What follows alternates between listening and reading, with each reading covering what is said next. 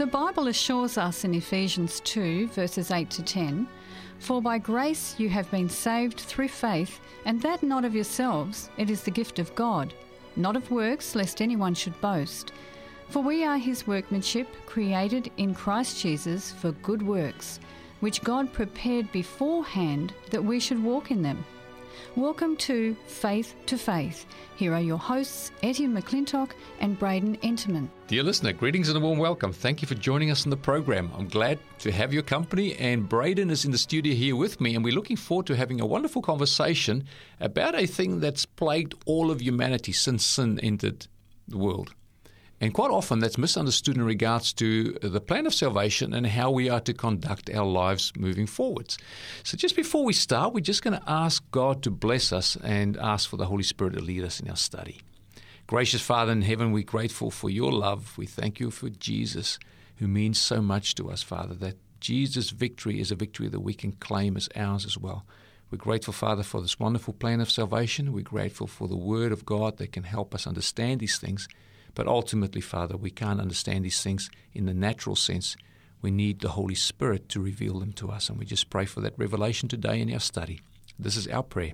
In Jesus' name. Amen. Amen.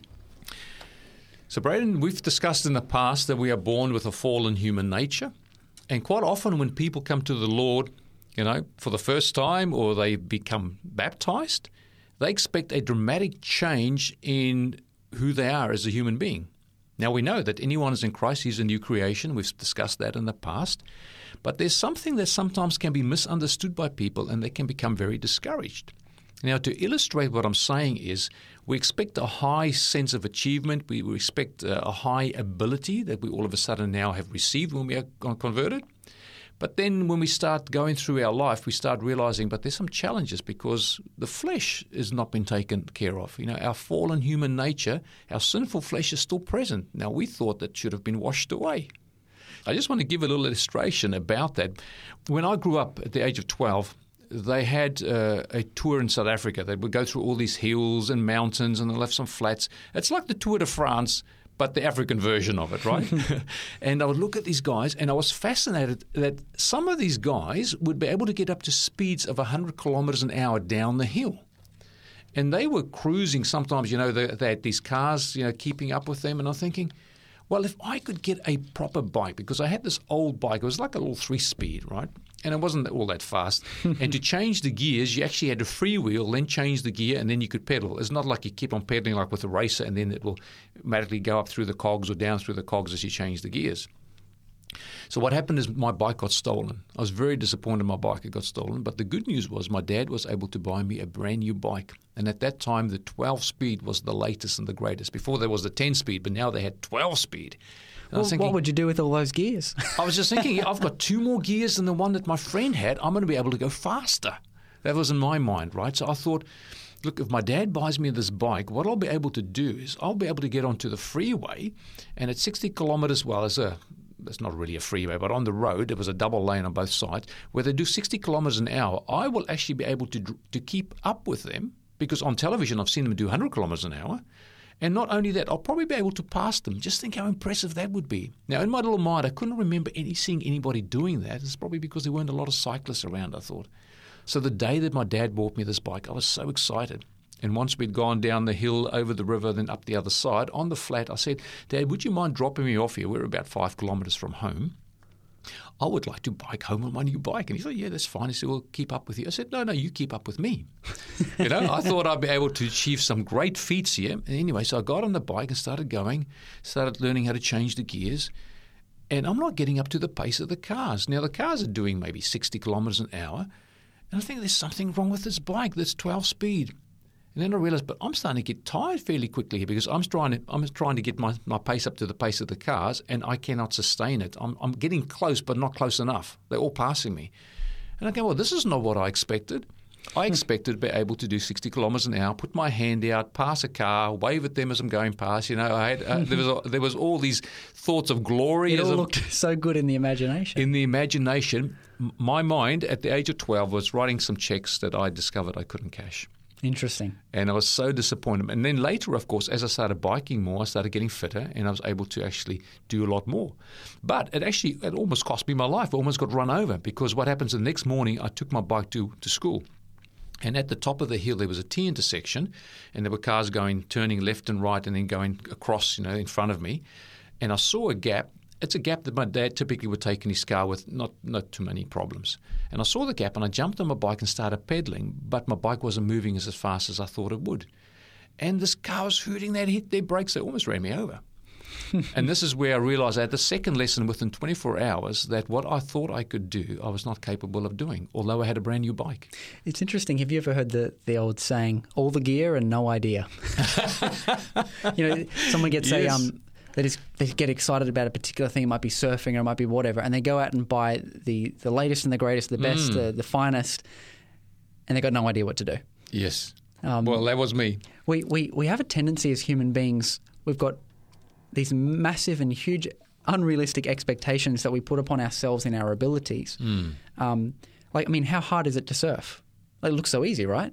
Looks I, great on television. I, I, took a surfboard out one time. I borrowed one, and I had grand ideas in my mind about what that day would look like.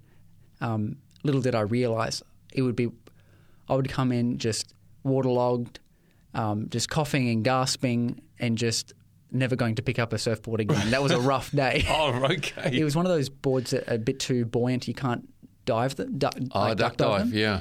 And so every wave that comes, I just get taken at the you mercy. Wiped just, just get wiped out. but I had all these it was very simple in my mind how it would pan out, mm, and it mm. didn't pan out. Another time, um, I too doing some cycling. My dad and some of his friends and I, we would ride maybe 20, 30 kilometres once or twice a week mm. at night time. It was great. You know, it's not too far on a bike, roughly an hour. You know, it's quite social riding. And then everyone gets this really great idea to join the um, the Ipswich 100 because I grew up in Ipswich. Right. The Ipswich 100, which is a 100 kilometre bike ride, hmm. and um, I think it might have been grade 10 or something like that. And I'm my fitness is pretty good, and so I said, "Yeah, sign me up. I'll, I'll do it as well." I never really got to do anything more than a 30k bike ride. We did one 50k, mm. um, but I was so confident like, I mean, 100Ks, like, it's just another, you just have to do it twice, right? You have to just do 30Ks. 50Ks. yeah. And so I was so confident in that it would be okay. Mm. Jumped on that bike. I tell you what, it was it was terrible. Got about halfway, and we're going up this hill, one of the only big hills on the on the the bike ride and there's this man, a huge man, going by me on this bike with little tiny cranks, so he doesn't have much room to pedal. Yeah, he's, he's overtaking me, and I'm absolutely exhausted.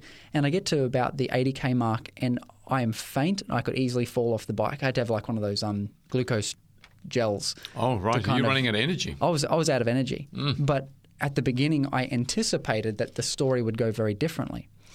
Um, I just was. This is interesting. I didn't really know my capabilities and I didn't know what it would take. Right. Um, so I didn't match those up too well. Um, had high estimations on my abilities and I had low estimations on the what it would actually cost. Mm. It's interesting how um, God calls people. This is Jesus talking in the Gospels. He calls people who want to follow Him to count the cost. That's true, and that is to um, to follow Him intelligently, mm. not with um, erroneous, extravagant, unrealistic ideas. To follow him with your head screwed on right, understanding what the cost is. He says no one goes to to war without sitting down and working out whether they are capable of actually defeating the enemy. That's right. And no one builds a house without budgeting and working out whether it's you've got enough money to finish the house. Mm. So he said, I want you to enter this whole thing of being my disciple intelligently. That's right having the right understanding. Because why is that the case? Well, otherwise you end up being you're running away on the scene of battle because you didn't do the math right. Yeah. um, otherwise, you've got a half-built house. Um, you don't actually get you don't get anywhere. Mm. So Jesus says, "I want you to follow me intelligently." That's right. And you know, quite often they may hear some stories, and there are some supernatural stories, people's experiences, you know, and their lives attest to it, where they were struggling with addictions and then somehow they just said, Lord, I can't. You take this away from me. And God has taken it away, whether it be cigarettes or whether it be alcohol or something like that. And in those instances, people have heard the story and then they expect, well, if I come to the Lord, if I'm baptized, then all of a sudden all these desires that I have, my sinful desires, will all be taken away in the same way. Now, we know there are exceptions, like some of those testimonies, mm-hmm. but in my life, it's never been that case. I've always had desires contrary to what I read in the scriptures. You know, it talks about the lust of the flesh, the lust of the eye, and the pride of life, you know, pride and all those things, um, selfishness, all those things that I've got to battle with. When I got baptized, those things weren't washed away. My sins were washed away. My guilt was washed away. But uh, there was a matter of having to surrender the flesh. So at conversion, the question could really be asked Does our flesh, does our fallen nature, our, our sinful flesh, does it actually change? Because when we are baptized and we find out that the flesh is still the same, we can get discouraged because we've heard these stories of these remarkable, these miraculous transitions for people where they were addicted and the addictions were taken away. Now, I think addictions are a little bit different to dealing with the desires of the flesh on a regular basis. Um, not everything in regards to sin is necessarily an addiction. I think there's a, there is a overriding principle in fallen humanity that makes us do the wrong thing. But then some people who specialize, and what I mean by specialize is they become so enslaved by it that nothing else matters. That's the only thing in their life. And then God to break break the spell that sin has on them in that environment will actually take that away from them. Then they can cope with the rest of it. Mm-hmm. I've got a verse here that I think will illustrate a little bit here. This is Proverbs 24 and verse 16. It says, For a righteous man may fall seven times and rise again but the wicked shall fall by calamity. Mm. This is very interesting. This is talking about a righteous man. A so we're not talking man. about an unrighteous person. We're not talking about an unrighteous person. We're talking about a righteous person. Mm. And it says that they may fall seven times. Yes. The idea of a a righteous good person falling. It, for some people, it's like, what, what's going on there? Yeah, that's not a righteous person. But the Bible actually uses the description of righteous for someone who's fallen. But what's the difference? Why are they still righteous? They get back up again. That's right. If they fall, fall five times, they get up five times. They fall seven times. That kind of sounds like a, a battle. Mm. They they trip and they get back up again and yes. they keep walking. They trip and they get back up and they keep walking. Um, but the wicked on the on the flip side, they just fall and stay down. Mm. They just fall yep. and stay down. There are some people, you know, just because they think of those miraculous experiences they've heard about, that their experience is going to be identical and when they find out that that is not the case, they may think that they actually were never converted. That's right. And they doubt the whole experience. Now, I remember re- reading recently in a, in a book, um, Steps to Christ, a little book, wonderful little book, uh, brings this out a little bit as well, where some people start making steps towards Jesus, you know. They start abhorring sin, they start making modifications in their own life, but they never would call themselves a son of or a daughter of God. They would never consider themselves to be converted quite simply because they haven't seen that switch take place in their life where they've gone from a life of sinful flesh to a life of sinless flesh. But we are here to bring encouragement to you because what happens is you'll always have the flesh with you. The flesh changes at glorification. When Jesus transforms our body, now either at the resurrection for those who have fallen asleep in Jesus or those who are then translated without seeing death. But in regards to justification, that is by faith just as much as sanctification is by faith. That's right. So, do, are we talking about, when we talk about conversion, are we talking about um, new flesh on an old spirit? Or are we talking about a new spirit in old flesh? That's right. I think and, the second one, yeah. Yeah, so that's the thing we've got to unpack. So, so it's not new flesh on an old mind, it's a new mind in old flesh. And this is how the victory is gained. So we have the flesh that we are to deny, and it is with us continually. But through the grace and the power of God, we're able to resist the temptations. But the temptations are with us. And I think we can unpack temptations just in a simple way, two ways. There's temptations from without. So, you know, say maybe there's something that we're addicted to. Let's say it's alcohol. Now, we drive past the pub and we just feel this urge to go in. That is a temptation from without. Or you're at your home by yourself you know, um, and all of a sudden these bad thoughts start popping up inside of you. That's a temptation from within. Mm-hmm. So, dealing with those issues, God is able to give us the power, but that is just the flesh. That's just the manifestation of the flesh. It's interesting. In the book of um, Second Peter, the Bible says in verse 4, it says, By which have been given to us exceeding great and precious promises. Now, we've looked a lot at the promises of God and how yes. He keeps His promises. So it says that we've been given exceedingly great and precious. That's some amazing adjectives. Exceedingly great and precious promises that through these you may be partakers of the divine nature, having escaped the corruption that is in the world through lust. Mm. So the Bible says that by clinging to the promise of God that He is willing to transform our lives, we are actually able to partake or receive into us the divine nature. So we've got the sinful, Incredible. fallen nature, Mm. uh, which is a nature that is bent.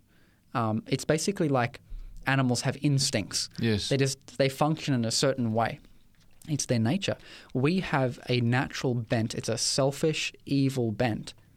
But by God and by His great merciful power and the power of the Spirit working in our lives, we can actually receive the divine nature, having a new drive, a new um, new direction in our life. Yes. But the question we need to ask is w- when that happens, when we receive this divine nature, which is the process of conversion, receiving the new heart and the new mind, what happens to the old nature? Does it disappear? And from that moment onward, we are just, everything's just fine and we're just functioning like Adam and Eve did in the Garden of Eden. Hmm. What happens to it? I, I, believe the answer can be found when we turn to the book of Romans Yes. we glean some very important insights. We'll start with verse 12. It says, Therefore, in, this is saying that in after all of the things that Paul has shared, he says, Therefore, do not let sin reign in your mortal body, that you should obey it in its hmm. lusts. If the if the sinful flesh had been is removed at conversion, this this saying would not make sense. That's true. Because if it's dead, it certainly can't reign. Hmm. But what Paul says, he says, don't let it reign. Don't let sin, the sinful nature inside of you, don't let that have control over you and don't obey it. When you when you feel those those temptations drawing you away and enticing you away from God, don't obey it. Now, that would be a bit of a rough thing to say to an average hum- human being because we have no ability to disobey it. That's why we always do the lust of the flesh, the lust of the eyes, and the pride, Pride of of life. life, yes. But when the power of the Holy Spirit is in us, we actually are made able and capable of resisting temptation. Hmm. If we shoot on over to uh, Romans chapter 7, um, in verse 22, um, Paul says, For I delight in the law of God according to the inward man. Now, according to Paul, this inward man is the the divine nature, the, the thing that God has implanted in him, the new man, the new creation. He says, I delight in the law of God according to the inward man. Verse 23 But I see another law in my members or in my body, warring against the law of my mind and bringing me into captivity to the law of sin which is in my members. Right. So he sees a battle taking place. Hmm. There's the inward man, and then there's his flesh. He has the inward man, which delights in the things of God, which wants to do holy things, which wants to be pure and good and noble. And there's the flesh, this other nature that is warring against it, that's trying to bring him into captivity. It responds to temptation in a way that he doesn't want it to respond. That's Yes. right. And so, what, what we find in Scripture is that um, God does not give us a new flesh, He gives us a new spirit. He gives us a new heart, and we are called to bring the, our bodies into subjection. And That's we can have a little look at the, a verse about that a little bit later. Hmm.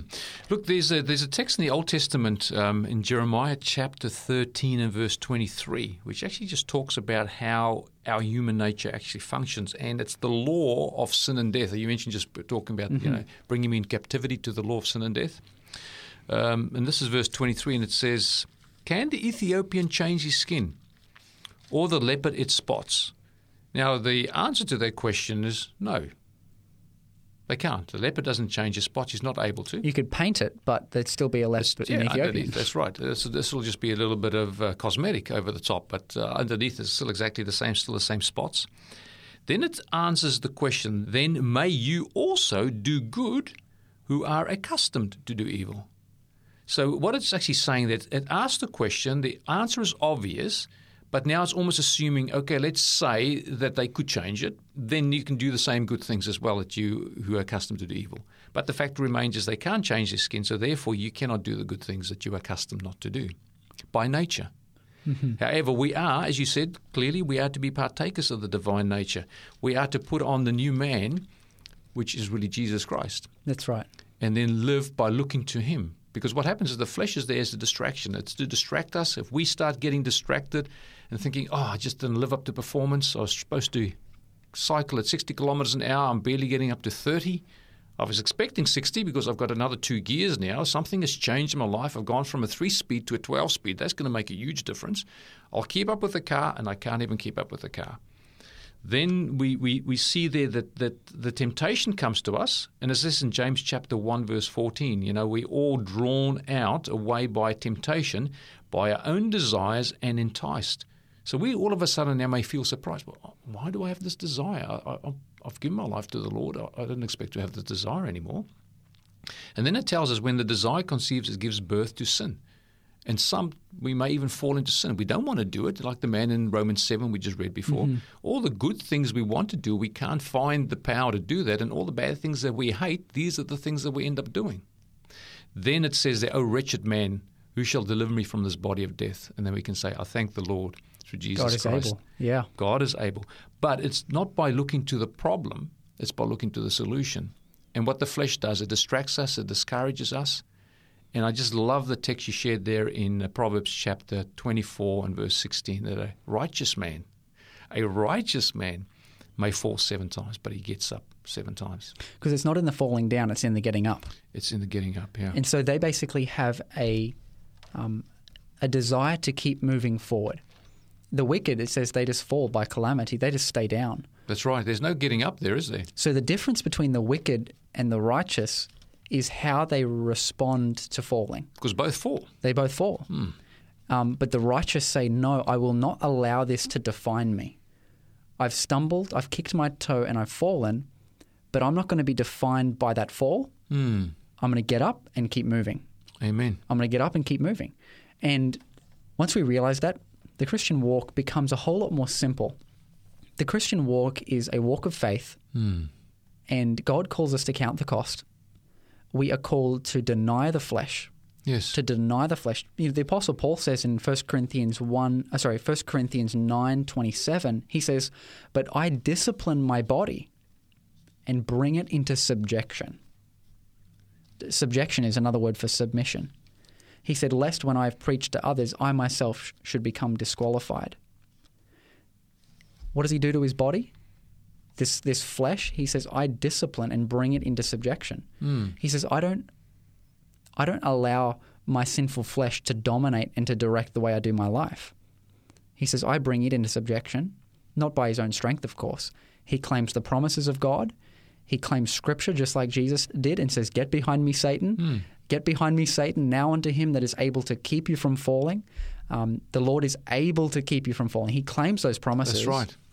And the temptations pass and he moves on. and he relies on the power of God's word that God will do exactly what he said he would. All he's waiting for is us to say, Yes, Lord, I agree. Yes, Lord, I believe. And I will not let doubt get in the way of my relationship with you.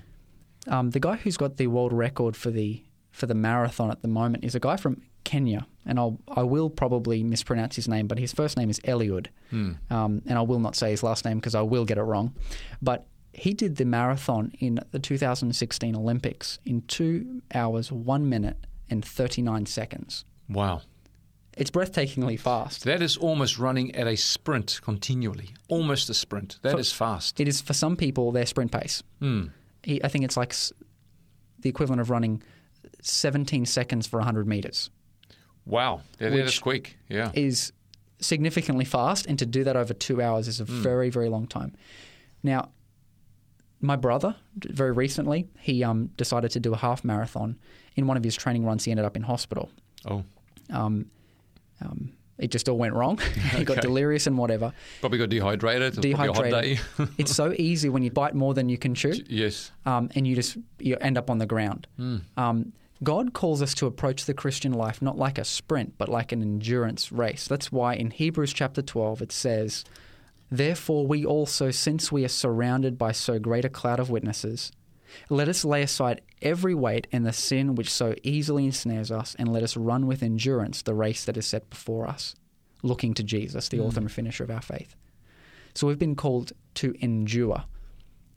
The, the, the sinful flesh is trying to pull us back to the old life, Yes. but the Spirit of God is moving us forward. Those mm. times where we kick our toes and stumble and fall, get up, get up, and keep moving. Yes. Because it's not about the falling, it's about the getting up again. Amen. And I like the fact that it also tells us that this run with the race with endurance, but setting our eyes on who? On Jesus. Who is the author and finisher of our faith. So, dear listener, we pray that as you run the race with endurance as well, that God has set before you, not to be discouraged if you recognize sin in your own flesh, but look to Jesus, who is the author and finisher of your faith. And by faith and confidence in Him and His ability and claiming His victory as your victory, you can also be victorious. Thank you for joining us today. We look forward to catching up with you next time. Until then, God bless.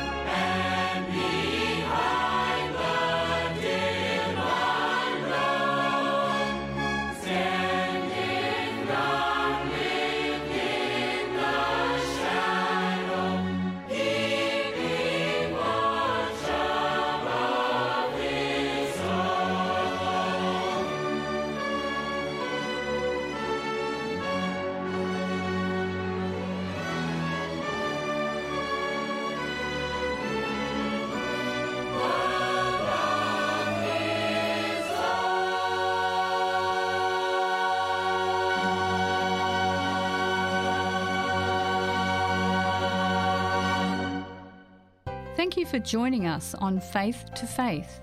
If you would like more information about today's program, or if you have any questions, please contact 3ABN Australia Radio by phoning 02 4973 3456, or you can send an email to radio at 3abnaustralia.org.au. You can also contact us on our 3ABN Australia Radio Facebook page. We love to hear from you.